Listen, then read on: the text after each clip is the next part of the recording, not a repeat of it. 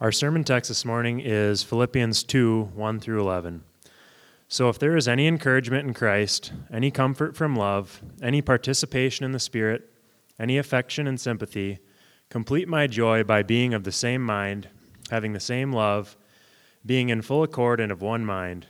Do nothing from selfish ambition or conceit, but in humility count others more significant than yourselves. Let each of you look not only to his own interests, but also to the interests of others. Have this, this mind among yourselves, which is yours in Christ Jesus, who, though he was in the form of God, did not count e- equality with, the, with God a thing to be grasped, but emptied himself by taking the form of a servant, being born in the likeness of men, and being found in human form, he humbled himself by becoming obedient to the point of death, even on a cross. Therefore, God has highly exalted him and bestowed on him the name that is above every name so that at the name of Jesus every knee should bow in heaven and on earth and under the earth, and every tongue confess that Jesus Christ is Lord, to the glory of God the Father. This is the word of the Lord. Philippians chapter 2, Philippians chapter 2. If you want to turn there, while you're turning there, let's go ahead and pray.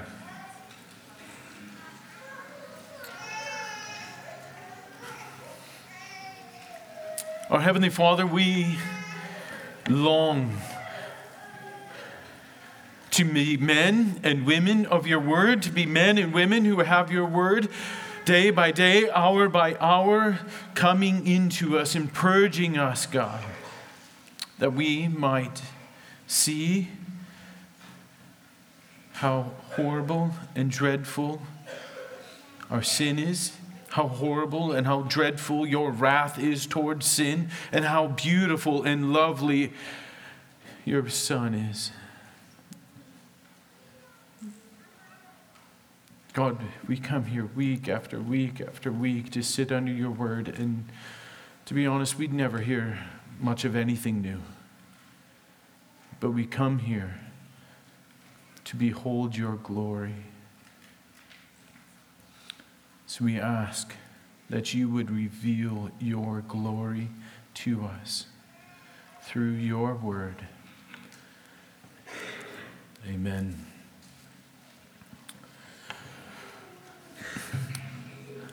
Presidential slogans have a very long history, and they have a very long history of also being very bad. There's just marketing has not been uh, a strong point of these candidates. Tippecanoe and Tyler too. There you go. It makes you think of Harrison, of course, back in the 1840s. Of course, yes. Well, Buckham in 56. James Buchanan, perhaps the worst of the uh, presidential, of, of the presidents ever, is far worse than anything we could imagine now. He just, okay, he just sleepwalks us right into the Civil War. Come on, why, what, what are you doing here? Okay, then after this, you have a man who must be a socialist. He says, Vote yourself a farm and a horse. Vote yourself a farm and a horse. Of course, it's Lincoln. That's socialist. A chicken in every pot and a car in every garage. Hoover in 1928. There's your American dream right there. And of course, much more recently, let's make America great again. You guys all know this. It's obviously was used by Ronald Reagan in 1980. But perhaps the, the best one is it's just smooth. It's I like Ike. Dwight Eisenhower, 1952. It even had its own jingle if you want to go listen to that. And it was inevitable inevitable that Eisenhower was going to be the president of the, of the U.S. if he wanted it. It was all his to take.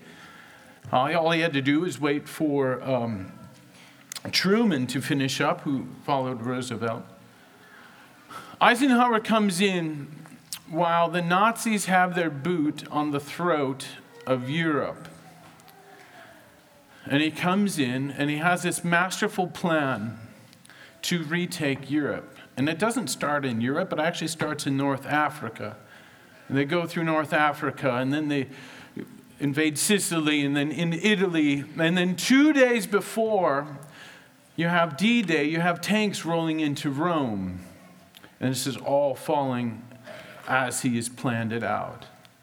And then with D Day, what you have, there's years and years and years of planning going into this. You can't just show up and wing it like I would do. Adam laughs. Um, you can't just show up. No, no, they got to take farms in England, turn them into airstrips. They have to build landing craft. They have to build planes. They have, to, they have this brilliant game of deception so Hitler's strength isn't actually right there. Then you have to wait for the right weather, the right, the right tides, and then, then you go. Years and years and years of planning, all culminating in this one day. Years of planning to redeem Europe from the horrors that is around them, all being executed and coming forth in that one day. It's the same thing we see in our text. What you see is not just years and years, but eternity past. Working out and coming forward and then culminating in this one day when Christ will come. And he comes and he takes on the flesh. So, what I want you to see is that this sovereign lowliness, sovereign lowliness has always been God's eternal plan. From eternity past, this has been God's plan to bring Christ in the flesh and to have him humbled and subjected to redeem God's people. How are we going to see that? Actually, during this Advent season, it was Curtis's idea, it was a brilliant idea. We're going to be looking at these, this, these verses that we've read, that Nick read from Philippians chapter 2. And we're just going to take it a verse at a time verse at a time here. So this week we're going to be looking at verses 5 and 6. So this idea of sovereign lowliness that has always been part of God's eternal plan. What are you going to see? Well, in the first part, well, we'll just look at verse 6. You're going to see Christ is in the form of God. Christ in the form of God. And then the second part of that is that Christ is not regarding this equality with God as something to be grasped. So even though he is God, he's not holding on to it. That's number two, is that he's not holding on to it. And then to fill it out, the third point, we're going to be looking at other scriptures Genesis 3, Psalm 22, Isaiah 53, to see this sovereign lowliness being worked out throughout the Old Testament and looking forward towards Christ. Let's go into the text here. Verse 6, look at this. Read with me. It's Jesus Christ who, though he was in the form of God. It's hard for us as mere mortals to comprehend the divinity of Christ. Everything that we think of has a starting point. Humanity, it begins at conception. You plant, you have them in your garden, and it starts when you put the seed in the ground, and then it goes from there. Even the relationships that you have with people around you. They all begin at some point in time. They might go on for a long time, but they all, always have a starting point. As you look at your spouse, perhaps you can even, I hope, you can remember when you first met. There's a starting point. Like at a picnic table on August 19th, 2002. So when we contemplate Christ, what we, do, what we often do is lose sense of his eternal divinity. We can think of him coming in the flesh and then moving forward, but we don't often think that Christ has been existent from eternity past. That's what we lose sight of. It's easy to see him in the flesh because we are in the flesh ourselves. Even though we're flawed in our humanity, at least we have a category for which to have him in his humanity. But when we think of divinity, in our natural self, what we do is often just take humanity and then go another step. This is what you have with the pagans. You, you have then this, these, they don't really have divinity. What they have are these demigods. So you think of Zeus, Hera, Aphrodite. Uh, so you think of Zeus, he can throw thunderbolts. So humanity, strength is good. Someone who's really strong, okay, boom, then that's even better. What would be even what would be awesome? Let's have him throw thunderbolts. Okay. You can you you know. Don't tell me some guy didn't think of this. You knew, you know some guy thought of that. Same thing with Poseidon. He's in the sea, but he's confined to the sea. He doesn't tell the fish where to go. He's not in sovereign control over the sea. He didn't create the sea. He doesn't move the tides or anything like that. No, he can blow wind. He has a cute, you know, look, an awesome weapon, this trident, but he can blow wind and make storms.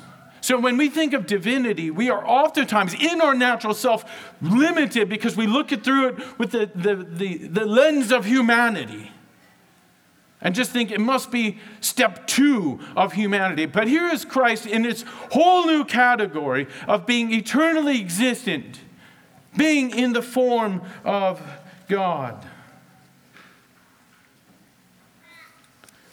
So you see here that Christ, though he was in the form of God. Now, as you look at this clause here, we have a lot of time, so just one verse, so we're going to milk it out here. As you look at this clause, it's actually not the main point. It's, it's a participle. Joel will tell you it's a participle of attending circumstances. It's, it's this participle before the main verb. So it's laying the groundwork what does it look like? What are the conditions under which this main verb, one of the main verbs, not grasping, what does it look like when he's not grasping? Well, it looks like that he's actually in the form of God. He was in the form of God. And so when we look at this was, what you can't think then, oh, was that he was, and therefore he no longer is. There's really, it's, it's hard to flesh it out unless you want to say something really weird, like he existed in the state of being, you know, or something like that. So, he was, and he still is. Not just because you read that he was, it no longer means that there was some kind of ending to his divinity. He was in the form of God, he was existing in the form of God.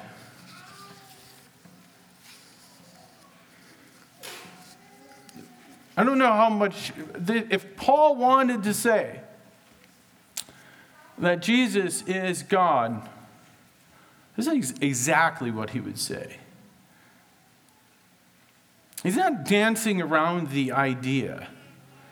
No, he's being incredibly clear. Jesus is God. He is existing in the form of, of God.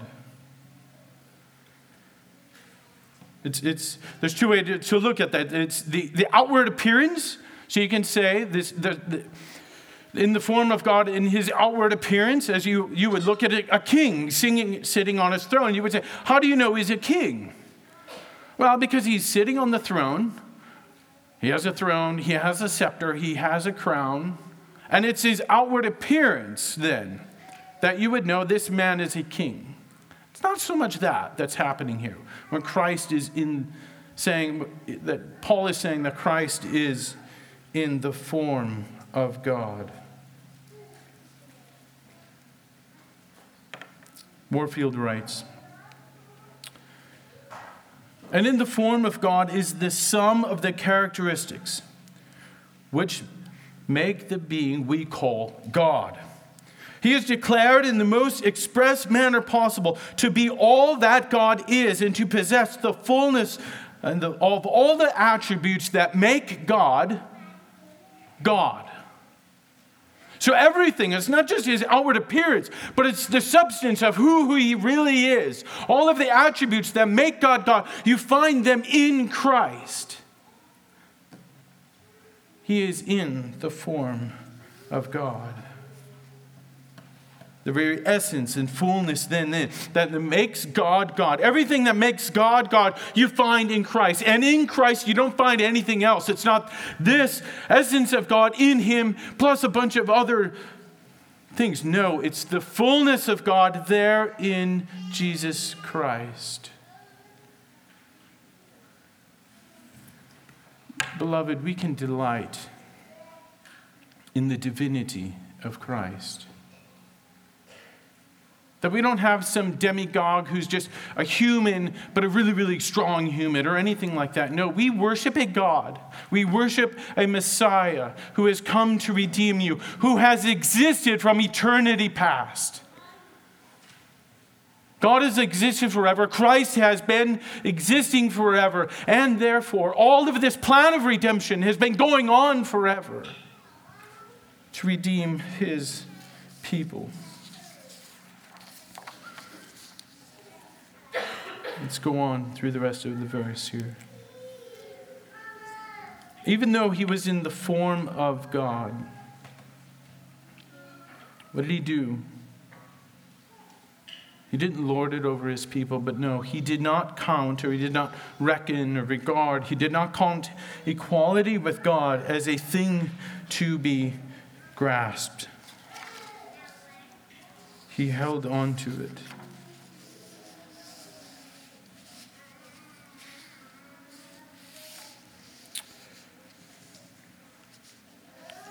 So, what you have here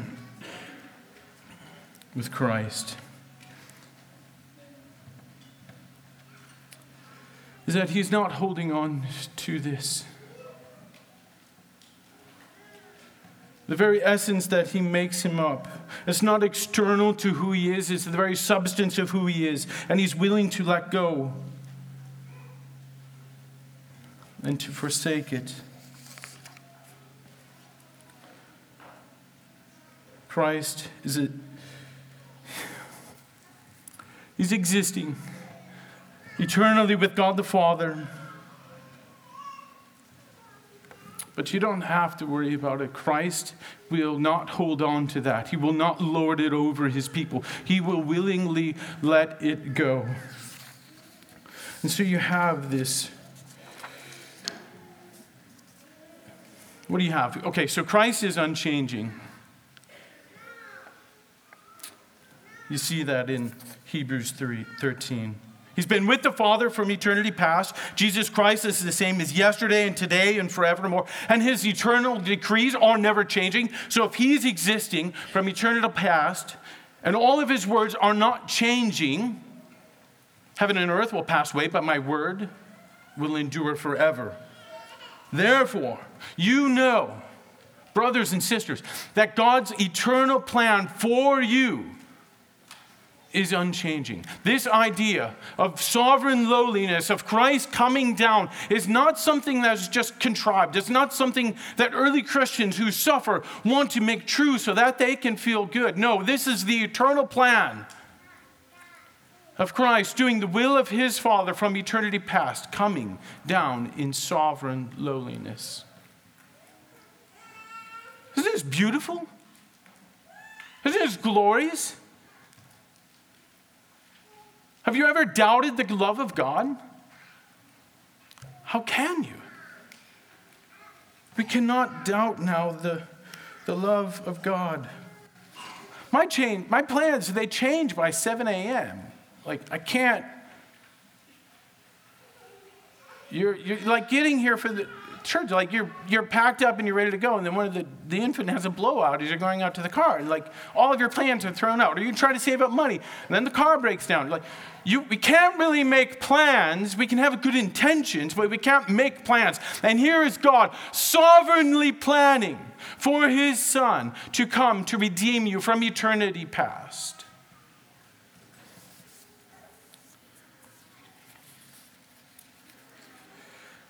This makes the incarnation that much more amazing. From eternity past, God has set his love upon you. Not because of anything that you've done, not because you've worked hard to obtain it. Nor then do we spend our life worrying that we might lose this love of God or lose this salvation that has been given to us as part of God's sovereign plan. We can't undo the plans of God. And our Messiah, even though he was born in the form of God, did not regard this equality with God as something to be grasped, but he enters into the world. He's born of a woman, he's born of a virgin to carry out the will of his Father. He says, I can do nothing. I can do nothing of my own will except for what I see my Father doing in John 5. And his plan is to redeem all of his sheep, not just of, of one clan or one tribe but of all the nations, every tribe, every tongue, every nation, and all creation. This is an eternal plan to have all of creation being united and finding its place in Christ Jesus. So, yes, the incarnation took place 2,000 years ago. That's when Christ came. But its roots go all the way back, back to eternity past.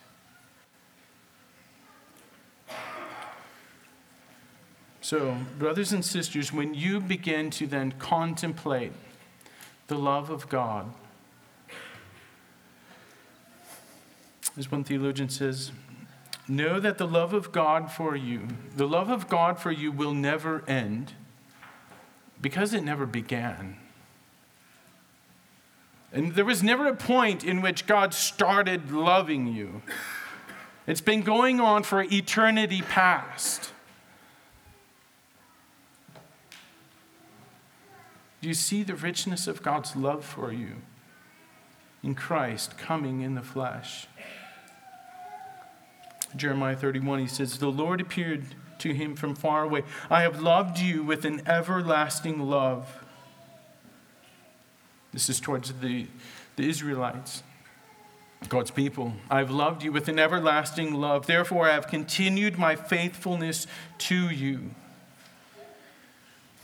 Our doubts, any doubts you have about the love of God for you, provided you're in Christ,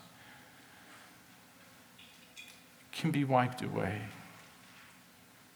That Christ has been in the form of God, and he doesn't regard this equality with God as something to be grasped. And it's not as though when he's when he's talking about being grasped, he's it's not as though he's, he needs to, sometimes they would translate it as, as robbery, as though, the root word is harp, like you hold on to harp to play. And uh, it's not something to be held on to. He's going to just open it up. It's not as though he's trying to rob it. You might see it translated that at other places. No, it's already in him, and he's, but he's going to hold it open.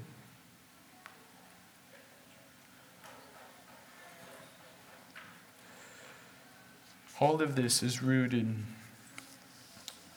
in our Messiah from eternity past. So maybe, brother, sister, you come here spiritually dry. It's Advent season, you know, you're supposed to whip up some cookies and spiritual fervor. And maybe you come here spiritually dry. Just let your heart be overwhelmed with the eternal love that comes to you through this sovereign lowliness of Christ and God the Father, through their eternal plan of sovereign lowliness in our Messiah. Can, how can you? How can you remain dry? How can your heart remain weak and your faith brittle? knowing that God has set his affection on you from eternity past. Try to comprehend that there is no point in time in which God began loving you.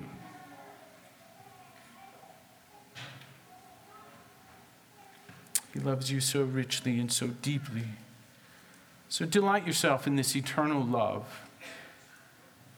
Meditate, take time, delight in this. That's displayed not by Christ grasping at this equality he has with God, but coming here to earth to redeem his people. So, what we've seen so far is that Christ is loving us. He was in the form of God, but he did not regard equality with God as something to be grasped and held on to. Because Christ is eternal, his plans are eternal. Therefore, God's plan to redeem you is rooted in eternity past, and his love for you is rooted in eternity past and comes into motion. It's another act of the drama when Christ comes and puts on flesh. Let's look at some other verses that kind of fill this out. Go back to Genesis 3 if you want. Adam and Eve in the garden, they're able to walk with God in the cool of the evening, unmitigated access to God, walking with Him in the cool of the evening. And Satan so tempts them. Satan, Christ, think about this Christ is able to not hold on to his divinity. But what you see with Satan and with Adam and Eve is that they must grasp after it. As you read Milton and his Paradise Lost, it's, it's beautiful. And you see Satan again and again grasping at divinity. He's the one pursuing it. And that's the same thing you see with Adam and Eve in the garden is that they are the ones grasping at divinity. They can be with God, but that's not enough. They can walk with God in the cool of the evening, but that's not enough. They want to be like God. They want to have the ability to know both good and evil. Here's Christ not grasping it, and here's Satan, and here's us in fallen humanity doing everything we can to go after it. Here you see it. Go to verse 15. And I will put enmity between you and the woman, between your seed and her seed. He shall bruise you on the head, and you shall bruise him on the heel. This is even before Adam and Eve are sent and cast out of the garden. They've sinned, and now they're receiving the curse. God is speaking to Satan here. He'll subsequently speak to Adam and Eve as well, but he's speaking to Satan, and you see the gospel very clearly coming out. That there's going to be this animosity between the seed of the woman and the seed of the serpent.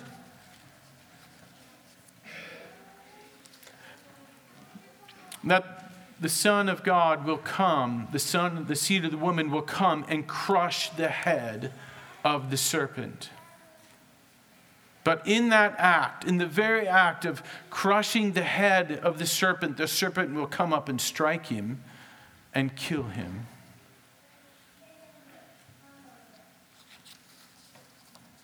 God's eternal plan is not a reaction to the fall. How good of our God that He actually enters into this sin and just doesn't burn everything up, which He could have. He enters into them. He pursues them. He says, Where are you? Where are you? Pursuing them in the garden, in the midst of their sin. Just like for some of you right now, God is calling after you. Where are you? Where are you? As you hide in the shrouds of your sin from Him. How good of our God to come and enter into this brokenness.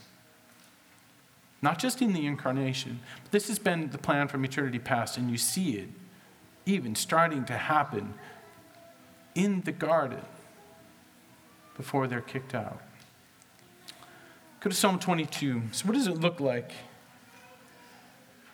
What does it look like for the serpent to strike at the heel of the Messiah?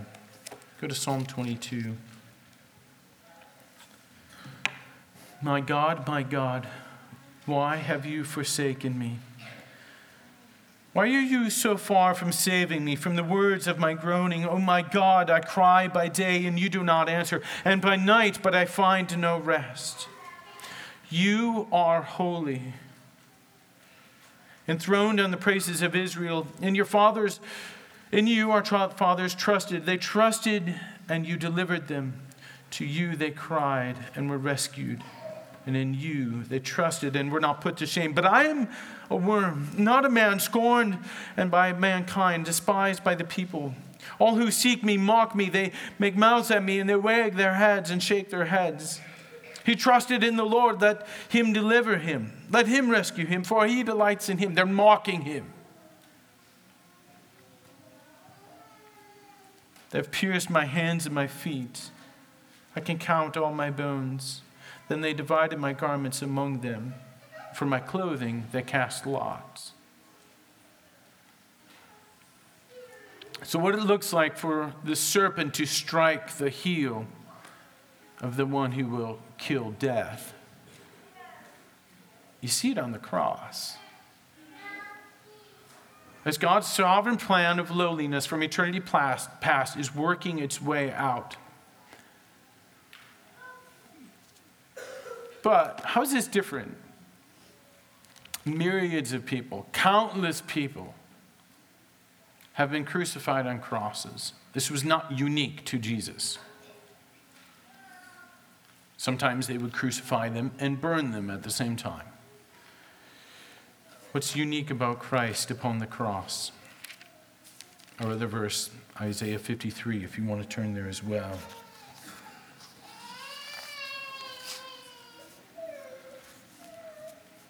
With our time, we'll just go to verse 5. But he was pierced for our transgressions, and he was crushed for our iniquities.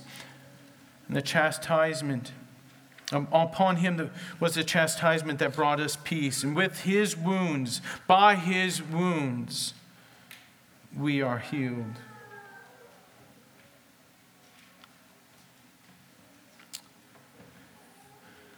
What was unique about Christ upon the cross with the sovereign plan of lowliness is that Christ took the wrath of God the Father upon himself so that you can have peace with God.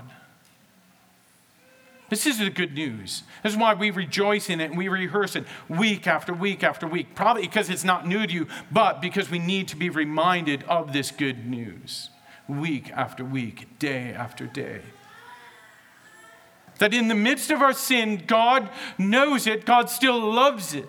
You try to hide your sin and pretend to be somebody else so that people like you. Think of a God who knows all of your sin and just doesn't push it aside, but takes that sin, puts it on his son, and delights in you. That's a good God.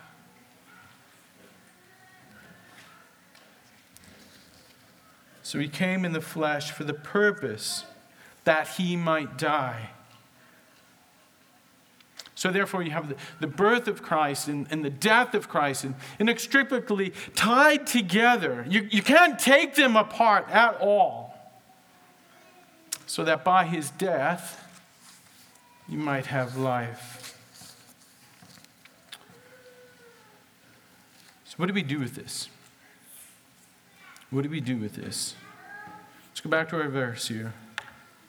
Though he was in the form of God, he did not regard equality with God as something to be grasped.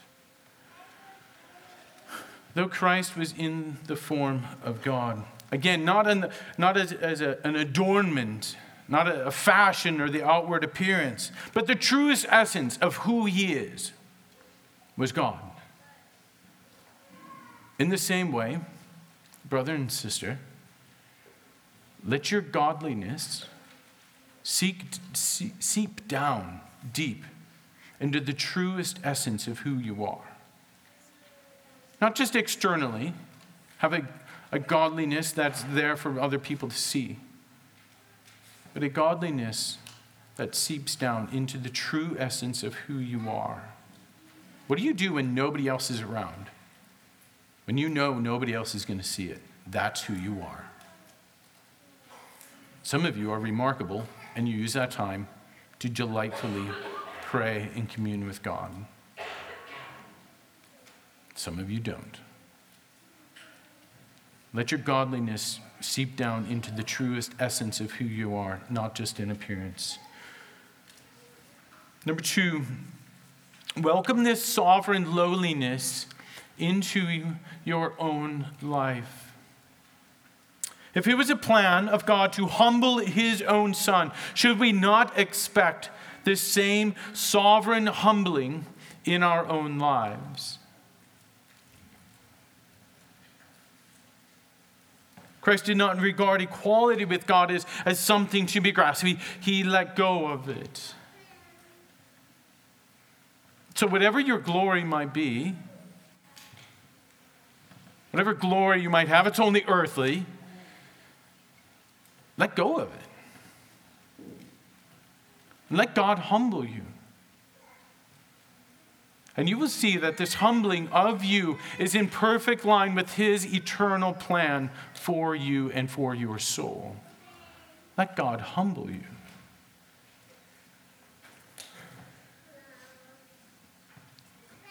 Finally, we, we, we are right to delight in the divinity of Christ, that He has existed for eternity past. But let's also delight in His work as well. What we're tempted to do is that we see this glory of, from glory to glory. You see Christ dwelling in glory. You hear the rumblings of Him in the prophets and through the law and the Psalms. But then he comes in his incarnation, and then we have the, the death, the burial, the resurrection, the ascension, and then back into glory. We have from glory to glory, we have all of this work of Christ. And what we want to do, especially this time of the year, is push everything else aside, pull this incarnation part out, put it way over here, and say, Isn't this lovely? Isn't this great? We don't want to be reminded, oh no, he had to die for your sins, actually. We want nothing to do with that whatsoever. We just want to sing about being jolly and delight in Christ. But no, this part, his incarnation, is right in here from glory to glory. Take the whole package, don't just pull this part out and make an idol of it. See how quickly that happens. From glory unto glory, delight in the full work of Christ, which can only happen when we realize that this eternal plan has come because we are wretched sinners. And we can't redeem ourselves. Nobody else can redeem us. Only God can redeem us. So, this very moment, let the whole life of Christ reign over you as you submit to your humbled Messiah. Let us pray.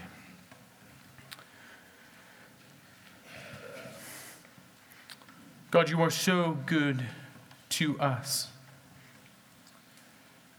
We, we, have, we, we deserve nothing, God. All we've done and all we've supplied is a sin that makes this glorious plan of redemption necessary.